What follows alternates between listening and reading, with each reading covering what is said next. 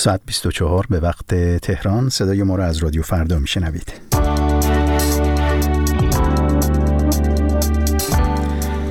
درود به شما شنوندگان گرامی. بامداد شما در ایران به خیر و نیکی باشه. در هر کجای جهان هم که صدای ما رو میشنوید درود میفرستیم. این مجله نیمه شب رادیو فرداست. رضا جمالی هستم میزبان شما.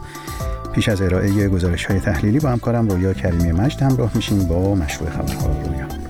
من هم سلام می‌کنم و ساعت خوشی رو برای مخاطبان رادیو فردا آرزو دارم. آژانس بین المللی انرژی اتمی در گزارشی محرمانه اعلام کرده ایران برای اولین بار میزان ذخایر اورانیوم غنی شده 60 درصدی خود را در سه ماه گذشته کاهش داده است.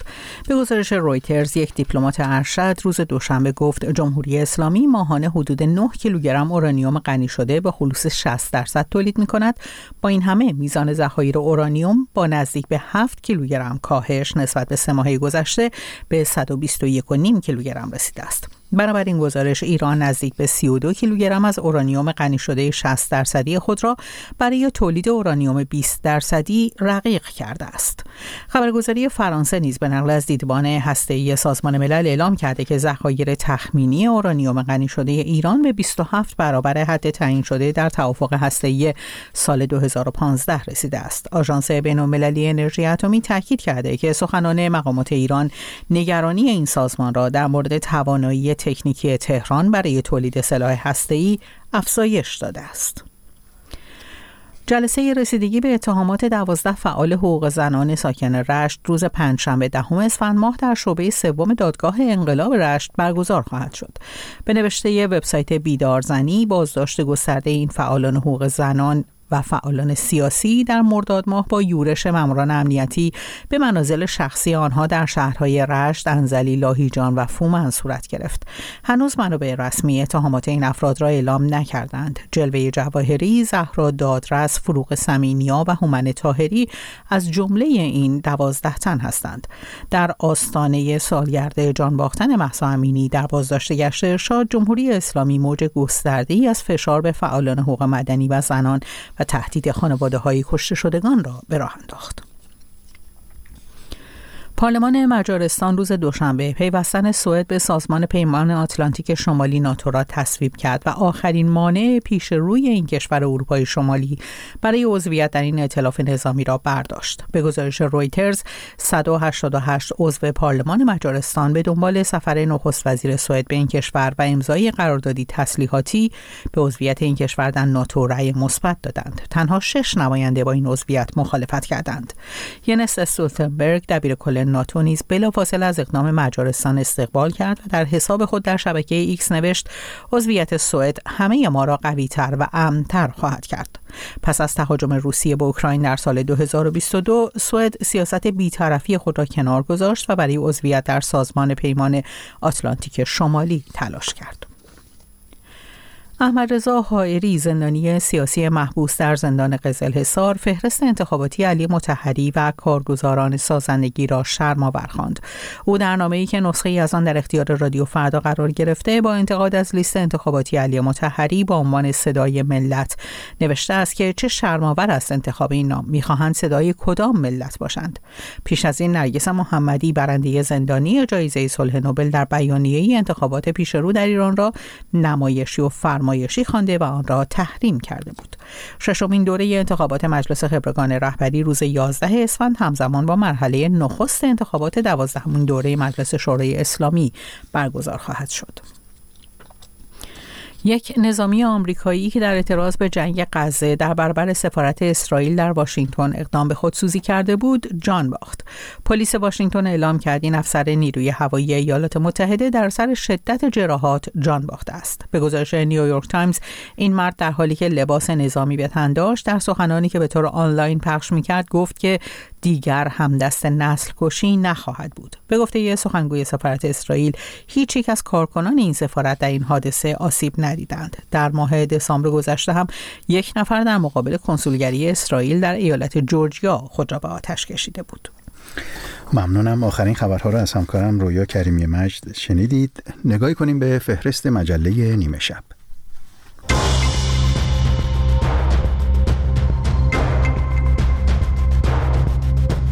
بیش از 270 فعال سیاسی و مدنی در ایران انتخابات پیشرو در این کشور را مهندسی شده خوانده و گفتند که شرکت نمی کنند. بازرس مجمع نمایندگان کارگران در ایران می‌گوید که خط فقر خانواده های چهار نفره از 25 میلیون تومان فراتر رفته است. و گزارشی خواهید شنید از جشنواره موسیقی کوچه در بوشهر. بیشتر از اینها در مجله نیمه شب از رادیو فردا.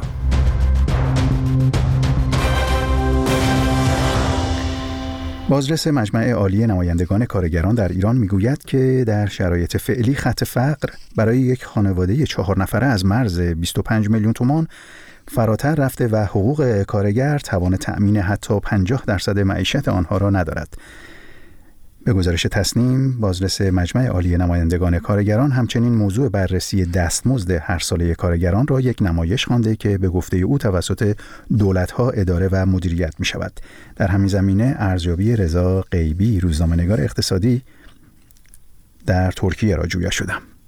ببین نکته اساسی اینجاست که وقتی ما از خط فقر صحبت می‌کنیم و عددی رو براش مشخص می‌کنیم. بسیاری از نیازهای اولیه درش لحاظ نشده.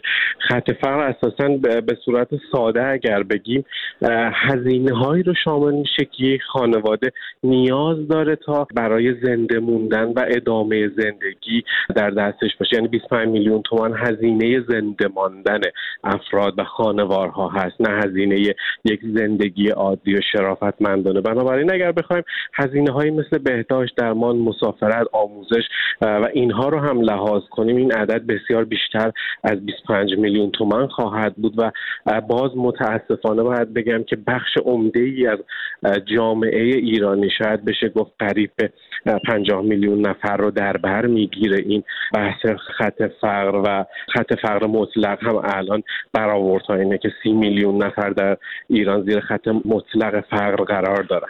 به این ترتیب آقای قیبی خب این افزایش 20 درصدی دستمزد حقوق بگیران در سال آینده چقدر پاسخگو خواهد بود و این حد فاصله بین درآمدهای این کارگران و کارمندان دولت و خط فقر رو پر خواهد کرد؟ به هیچ عنوان پاسخگو نخواهد بود. 20 درصدی که دولت و مجلس توافق کردن برای افزایش مستمری به گیران حقوق مستمری به گیران و کارمندان دولت در نهایت این گونه بگم که همین امسال یک عقب ماندگی داره. تورم امسال دو برابر اون 20 درصد بیش از دو برابر هست. تورم سال آینده هم اضافه خواهد شد و فراموش نکنیم فاصله ای که ایجاد شده بود بین حقوق و حقوق و دستمزد و هزینه های زندگی همچنان پابرجاست و این فاصله هر روز داره بیشتر و بیشتر میشه و اون شکاف طبقاتی در ایران داره عمیقتر میشه. بنابراین این افزایش 20 درصدی حتی اگر سی یا چهل درصد هم باشد پاسخگوی اون عقب ماندگی و تورم پیش رو نخواهد و مشکلات معیشتی به خصوص در حوزه کارگری و دهک های پایین بیشتر بیشتر خواهد شد. و نکته این که بحث افزایش دستمزد کارگری هم هنوز مشخص نشده و به نظر می‌رسه دولت قصد داره مثل سال گذشته به دقیقه 90 بکشونه این موضوع رو و در نهایت 20 درصد افزایش دستمزد رو به جامعه کارگری تحمیل بکنه. آقای غیبی می‌دونیم که یکی از مصرف کننده های اصلی کالا و خدمات در کشور همین طبقه حقوق بگیران دولت هستند بازنشستگان هستند. با افزایش خط فقر آیا باید منتظر کاهش مصرف کالا و خدمات در کشور باشیم؟ پیام های این اتفاق رو برای خود اقتصاد ایران چطور ارزیابی می‌کنید؟ ببینید ابعاد مختلفی می‌تونه داشته باشه همین الان بین 60 تا 70 میلیون نفر دارن کمک هزینه معیشتی دریافت می‌کنن یعنی این میزان از جامعه 85 میلیون نفری ایران دوچار مشکل هستن و تشدید این مشکلات در نهایت کاهش تقاضا رو در پی داره در تمام حوزه از خدمات گرفته تا تولید مواد غذایی و تمام بخشهایی که در جامعه وجود داره. دچار کاهش تقاضا می‌شوند. کاهش تقاضا خب شرکت ها و واحد های تولیدی رو با معضل مواجه می‌کنه. مجبور می‌شوند به تعدیل نیرو کاهش ظرفیت تولید. اگر ورشکست نشوند در نهایت به اون کاهش ظرفیت تولید و تعدیل نیرو ادامه می‌دهند که خب بیکاری رو افزایش میده. ورشکست بشوند یک مشکل دیگری به مشکلات اقتصادی کشور اضافه میشه. این گونه می‌خوام بگم که در نهایت این عمیق و این افزایش شکاف طبقاتی و این مشکلات معیشتی هم دامن مردم رو خواهد گرفت به خصوص طبقات فرودست رو. و از اون طرف در بعد کلانش هم خب اقتصاد رو به آستانه سقوط هدایت می‌کنه و نزدیک میشیم به اون نقطه ورشکستگی اقتصادی در ایران که باز اون هم طبعاتش برمیگردد به همین اخشار فرودست یعنی طبعاتش اخشار فرودست رو بیشتر از سایرین تاثیر پذیر می‌کنه و زندگی اونها رو دچار تلاطم می‌کنه. رضا غیبی روزنامه نگار اقتصادی بود. اما بیش از 270 فعال سیاسی و مدنی در ایران با انتشار بیانیه انتخابات پیشرو در این کشور را مهندسی شده و صحنه آرایی خواندند و تاکید کردند که حاضر نیستند که در آن شرکت کنند. جدای از چهرهای سیاسی و مدنی بنابر اظهارات و ارزیابی های شماری از مقامات و رسانه ها در ایران انتخابات این دوره مجلس شورای اسلامی و خبرگان رهبری با مشارکت بسیار پایین ارزیابی شده. در این میان چرا مردم به این باور رسیدند که عدم شرکت آگاهانه در انتخابات بهتر از رأی دادن به کسی است که مطمئن هستند او یا جریان منتسب به او دیگر نمی‌تواند مشکلات فعلی را حل کند. این پرسشی است که با حمید آصفی فعال سیاسی و یکی از امضا کنندگان این بیانیه در تهران در میان گذاشتم.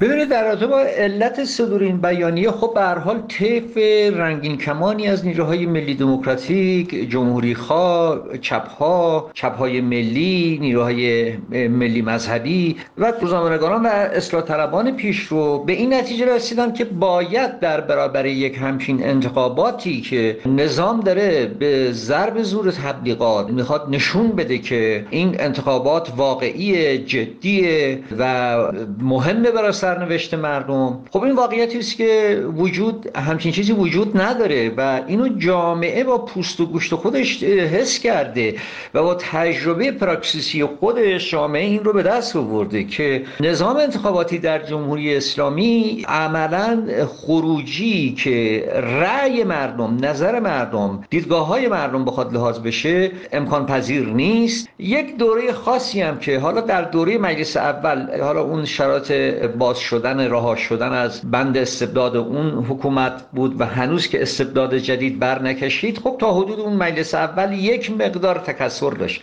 اول در مجلس ششم هم همین روزنه ایجاد شد. ولی در عمل ما دیدیم که جامعه این رو به خوبی اس کرده که به هیچ وجه نمیشه با این مجلسی که ده ها مورد ده ها نهاد نظارتی گذاشتن کنارش و قانونگذار گذاشتن کنارش. از شورای عالی انقلاب فرهنگی تا عالی امنیت ملی شورای فضای مجازی و و و و. و تصویه های وسیعی که حتی نسبت به نیروهای معتدل اصلاح طلب هم کردن و نیروهای معتدل اصولگرا کردن موضوعیت این انتخابات معنایی نمی‌داد و لازم بود که به حال دوستان اعلام موضعی در رابطه با این مسئله داشته باشند خب آقای آصفی در این بستر سیاسی وضعیت برای شهروندان و جریانهای سیاسی مستقلی که خواهان پرهیز از شیوه های قهری هستند و به دنبال تغییر هستند چگونه رقم خواهد خورد خب مرحله اول اینه که مردم نسبت به این انتخابات نمایشی باید جواب نه بدن دیگه باید جواب رد بدن. خب این یه مسئله هست. اما در خصوص اینکه خب حالا باید چیکار بکنن؟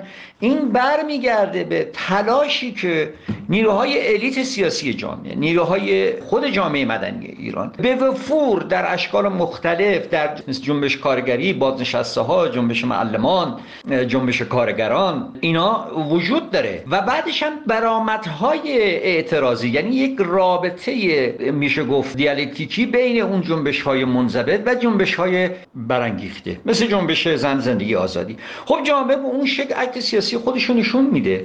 تا زمانی که تا سرامتی که بشود به طور قانونی حکومت رو به عقب روند و مردم بتونن اینو تسلیم مطالبات ملی خودشون بکنن. این مسئله ادامه خواهد داشت. آقای آصفی در نظر بگیریم که در این دوره از انتخابات به برخی از چهرهای منتقد اجازه حضور داده می‌شد در انتخابات و اینها وارد مجلس هم می‌شدند. آیا با سازوکارهای فعلی نهادهای انتصابی که در موازات مجلس قرار دارند اصلا می‌شد یک کارآمدی برای این مجلس متصور بود؟ ببینید واقعیت اینه که در این ساختار این مجلس مجلس بسیار عقیمیه و اساسا وقتی شما می‌بینید بالا سرش جدا از اون شوراهای متعدد قانونگذاری شورای نگهبان هست مجلس تشخیص مصلحت هست حکم حکومتی رهبر هست مصوبات شورای عالی امنیت ملی هست. عملا شما نگاه بکنید از خود دوم خرداد و مجلس ششم به اینور حتی در این دوره‌ای که غیر از مجلس ششم باز یه دوره‌ای بود که اون لیست امید رفتن در اون مجلس به رهبری آقای عارف نتوانستیم نتوانستند. این اینجوری باید بگیم. نتوانستن حتی یک قانون یک قانون مترقی و پیشروی رو اینها تصویب بکن این نشون دهنده اینه که در این ساختار عملا مسئله انتخابات که یک مسئله مناسکی که نیست یک معبد که نیست انتخابات محصول دموکراسیه. یعنی صندوق رأی ابتدا باید پشوانش به دموکراسی باشه. اون دموکراسی که نهادهای مدنی احزاب رسانه ها همه این چیزها به اصطلاح باید وجود داشته باشه که وقتی مردم آقای مثلا آقای خاتمی رو میفرستادن دیگه نمی‌تونن یقه گیری با آقای خاتمی بکنن که چرا تو عدول کردی؟ یا اون جنایی که به آقای خاتمی حمله می‌کنه و زمینگیرش می‌کنه نمی‌تونه از حمایتی بکنه. یه آرای نس... میشه گفت تبخیریه. خب یعنی اینکه پس این انتخابات بدون اون الزامات دموکراتیک عملا تبدیل به یه خیمه شب بازی میشه. عملا کاری نمی‌شود کرد که این هم برای مجلس هست هم برای انتخابات ریاست جمهوری وجود داره. گفتگویی بود با حمید آصفی فعال سیاسی در تهران. اما همونطور که در جریان هستید 11 اسفند جمعه پیش رو همزمان با انتخابات مجلس شورای اسلامی انتخابات ششمین دوره مجلس خبرگان رهبری هم در ایران برگزار میشه. انتخاباتی که به خاطر بالا رفتن سن علی خامنه ای رهبر جمهوری اسلامی برای حکومت اهمیت ویژه‌ای داره. با وجود تبلیغات گسترده و ادعای حکومت در مورد رقابتی بودن این انتخابات اما بسیاری از مردم تمایلی برای شرکت در آن ندارند. گزارشی است که همکارم مهدی بیگی درباره اون تهیه کرده که با هم میشنویم. آیت الله خامنه ای رهبر جمهوری اسلامی همواره با سالم و رقابتی خواندن انتخابات تلاش کرده که مردم را به پای صندوق های رأی بکشاند. خوشبختانه در طول این سالهای متمادی همیشه انتخابات های ما انتخابات های سالمی و اینی که گفته میشه رقابتی به همدلله رقابتی هم از نامزدهای محترم نشون دادن که کاملا رقابتی حرکت می‌کنه اما ادعای سلامت و رقابتی بودن انتخابات تا چه حد درست است؟ مجلس خبرگان 88 کرسی دارد و مدت نمایندگی در آن 8 سال است. برای ششمین دوره انتخابات این مجلس 510 نفر ثبت نام کردند. از این تعداد 366 نفر رد صلاحیت شدند. این یعنی 70 درصد که مشهورترینشان حسن روحانی رئیس جمهوری سابق ایران است. این اعتراض تلویحی او به رد صلاحیتش. خدا نکنه اون روز پیش بیاد که مردم احساس کنند صلاحیت ها و رد صلاحیت ها سلیقه‌ای شده حزبی شده جنایی شده اون روز روز خطر برای نظام ماست برای انقلاب ماست اما سی درصد تایید شده چه کسانی هستند؟ 52 نفرشان از اعضای مجلس فعلی و به احتمال زیاد دوباره وارد مجلس می شوند. این عده کار چندان سختی برای گرفتن کرسی های موجود ندارند چون 22 نفر از رقبای جدیشان در 8 سال گذشته فوت کردند. از جمله اکبر هاشمی رفسنجانی، محمد یزدی و محمود هاشمی شاهرودی. برخی از رقبای شناخته شده دیگر آنها مثل محمد امامی کاشانی هم انصراف دادند. نه نفر از اعضای مجلس پنجم هم اصلا ثبت نام نکردند. چنین آماری باعث شده بسیاری از مردم به شرکت در انتخابات تمایل نداشته باشند. این نظر برخی از مخاطبان رادیو فردا. خیلی جالبه. آقای ابراهیم رئیسی بلند شده رفته خراسان جنوبی رقباشم رد صلاحیت کردن. من فقط موندم روز انتخابات اگه اینا قدرت اینو داشتن اون آرای باطلم رد صلاحیت می‌کردن. درباره مجلس خبرگان هم که از حرام الشمس پاکسازی و مملو کردن آخوندهای همراه حکومت که تایید کنند جانشین خامنه‌ای که مورد نظر او هست. برای روشنتر شدن دلیل بیمیلی مردم یکی از حوزه های انتخاباتی را بررسی می کنیم. خراسان جنوبی. این حوزه در مجلس یک کرسی دارد. با شروع روند انتخابات مجلس خبرگان پنج نفر برای رقابت بر سر این کرسی ثبت نام کردند. چهار نفرشان رد صلاحیت و تنها یک نفر تایید صلاحیت شد. حضور همه مردم برای انتخاب بسیار تأثیر گذاره ابراهیم رئیسی رئیس جمهوری ایران. اعتراضها و انتقادها که بالا گرفت 25 بهمن یک نامزد دیگر به این حوزه اضافه شد تا هم قانون انتخابات نقض نشده باشد و هم برای ابراهیم رئیسی لاقل یک رقیب وجود داشته باشد. اما رقیب ابراهیم رئیسی کیست؟ حسن روح بخش که تا 25 بهمن اگر نامش را گوگل می کردید اطلاعات چندانی پیدا نمی کردید. با شروع تبلیغات انتخاباتی اولین بار پایگاه خبری جماران با او مصاحبه ای انجام داد. این خلاصه اطلاعاتی است که از این مصاحبه به دست آمده. حسن روح بخش متولد 1346 است و در مشهد متولد شده و تحصیلات حوزوی خودش را در مشهد و قم تمام کرده بعد از آن 45 سال فقط مشغول تدریس حوزوی بوده اما برنامه انتخاباتی او چیست؟ خودش گفته برنامه ای ندارد و طبق روال آین نامه عمل می کند. در مورد رقابت با ابراهیم رئیسی هم اینطور گفته دیدم اگر نروم انتخابات آنجا برگزار نخواهد شد و پرشور نخواهد بود. جهت انجام وظیفه به آنجا رفتم. حسن روحبخش گفته می‌داند که رأی نمی آورد و فقط خواسته از نظام و انقلاب قدردانی کوچکی کرده باشد. نگاه اجمالی به حوزه های انتخاباتی دیگر هم از رقابتی نبودن انتخابات حکایت دارد. اکثر نامزدها گرایش اصولگرایی دارند 16 چهره مستقل در بین نامزدها دیده می شود و هیچ نامزدی با گرایش اصلاح طلبی و یا اعتدالی در فهرست وجود ندارد. برای شنیدن تازه ترین خبرها، گزارش ها و تحلیل های روز در مجله های زنده در ساعات 14, 16, 19, 20, 22 و نیمه شب همراه رادیو فردا باشید. و اما طالبان از هنگام به قدرت رسیدن دوباره در افغانستان بار دیگر اجرای احکام بر اساس یک تفسیر خشن از اسلام را سرلوحه سیاست های خود قرار دادند در میان این احکام می‌توان به اجرای اعدام در ملع عام اشاره کرد که امروزه در چهار کشور جهان صورت می‌گیرد. بیشتر بشنویم از شاهین بشیری.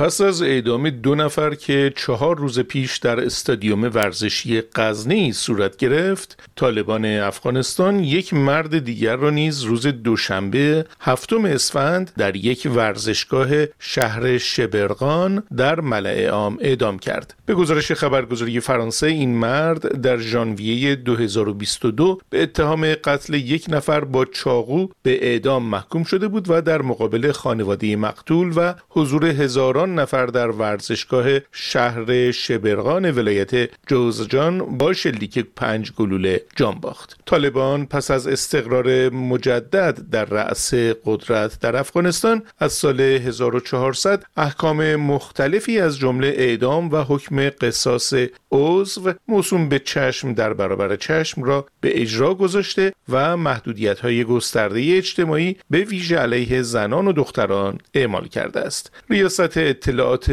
طالبان در جزجان طی اطلاعیه‌ای که پیش از انجام مراسم اعدام منتشر کرد از شهروندان در شهر شبرغان خواست بدون هر نوع وسیله الکترونیکی در محل حضور یابند. سازمان عفو بین الملل هفته گذشته اجرای احکام اعدام در ملع عام توسط طالبان را اهانت به کرامت انسانی توصیف کرد. اما اقدامات خلاف اصول انسانی طالبان فقط منحصر به انجام مراسم اعدام نیست. این گروه در روزهای اخیر انتشار تصاویر ویدیویی از مجالس رسمی و غیر رسمی مقامات را ممنوع کرده و حکمی نیز برای ممنوعیت تماس تلفنی دختران با رسانه های این کشور صادر کرده است. گزارش های منتشر شده حاکی از آن است که مقامات طالبان همچنین تصویر برداری از موجودات زنده توسط خبر خبرنگاران را نیز ممنوع کرده و آن را گناه کبیره خواندند. این ممنوعیت به حدی جدی بوده که محمد هاشم شهید ورور رئیس عمومی دعوت و ارشاد امارت اسلامی اعلام کرد عکس برداری گناه است و خبرنگاران با انجام این کار به سوی فسق کشیده می شوند کشورهایی که اعدام در آنها انجام می شود عموما شامل کشورهای اسلامی و کشورهایی از قاره آسیا، آفریقا و حوزه کارائیب هستند. اما کشورهایی که اعدام در ملع عام را اجرا می کنند فقط منحصر به چهار کشور ایران، عربستان سعودی، کره شمالی و سومالی می شود. امروز موضوع داغ در شبکه های اجتماعی یا بهتر واکنش ترین خبر در 24 ساعت. بیشتر اتفاق هایی که از سوی از داغترین سوژه ها در فضای مجازی. اینستاگرام فیسبوک ایکس تیک تاک. تلگرام. رادیو فردا زمانی برای ارتباط. و گزارش پایانی مجله نیمه شب اینکه این روزها در بوشهر صحنه برگزاری یک جشنواره موسیقی است که گفته میشه بدون حمایت دولت و به صورت مردمی برگزار میشه. این جشنواره به نام جشنواره کوچه معروف هست و تصاویر اون توجه زیادی رو از کاربران در شبکه های مجازی جلب کرده. جزئیات بیشتر از هومن اسکری هنوز جشن بهار و نوروز به ایران نرسیده که در جنوب کشور و در ساحل خلیج فارس حال و هوای جشن برقرار شده. جایی که بوشهری ها با برگزاری یک جشنواره مردمی خودجوش به پیشواز جشن بهار رفتند. تصاویر جشنواره‌ای که به نام کوچه معروف شده گویاست.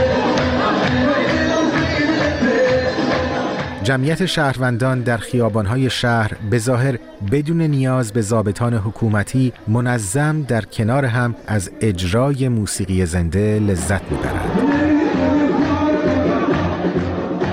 زن و مرد لبخند بر لب کف می‌زنند و پایکوبی می‌کنند.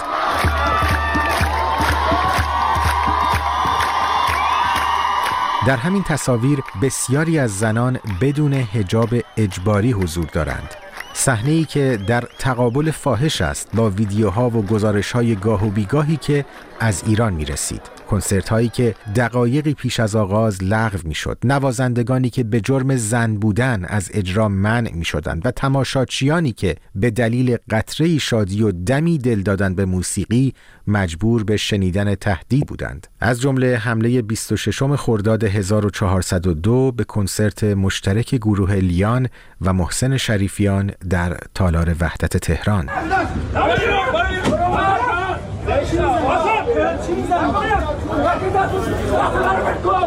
تنها سه روز پس از آن واقعه بود که قوه قضاییه جمهوری اسلامی اعلام کرد علیه رقص و شادی حاضران در کنسرتی در تالار وحدت در دادسرای تهران پرونده تشکیل داده است.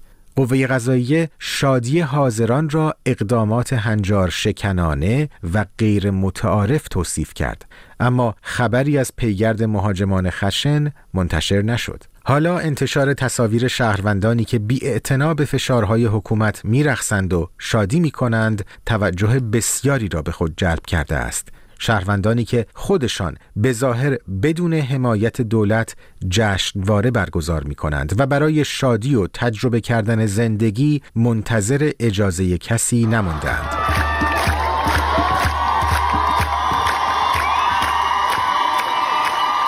اما واکنش ها به برگزاری جشنواره بوشهر هم تعمل برانگیز است. گروهی آن را نشانه اتش مردم برای شادی دانستند. جمعیتی که زیر فشار اوضاع نابسامان اقتصادی و اختناق حکومتی همچنان زنده اند. برخی دیگر هم از این زاویه به هنرنمایی های خیابانی نگاه کردند که اگرچه همین مقدار هم غنیمت است اما جای خالی هنرمندان و تکخانان زن بر روی صحنه همچنان احساس می شود. و ادهی هم به تنوع و رنگارنگی این جشنواره آفرین گفتند جایی که در یکی از جنوبی ترین نقاط ایران موسیقی شمالی ترین نقطه کشور هم شنیده می شود و فراتر از آن عزم برگزار کنندگانش مرزها را هم در نوردیده است. وقتی که موسیقی افغانستان در شب اول جشنواره حاضران را به وجد آورد.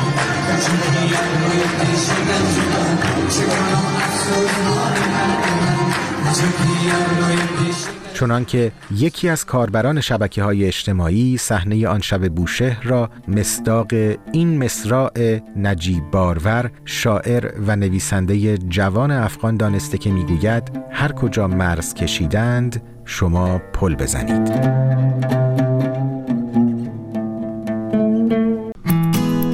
در کانال تلگرام رادیو فردا خبرها و گزارش های ما را دنبال کنید.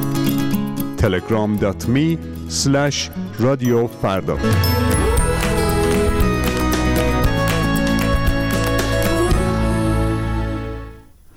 به پایان مجله نیمه شب رسیدیم. ممنون که ما رو در این بخش خبری همراهی کردید. براتون شب و روز خوشی رو آرزو دارم. بدرود و خدا نگهدار.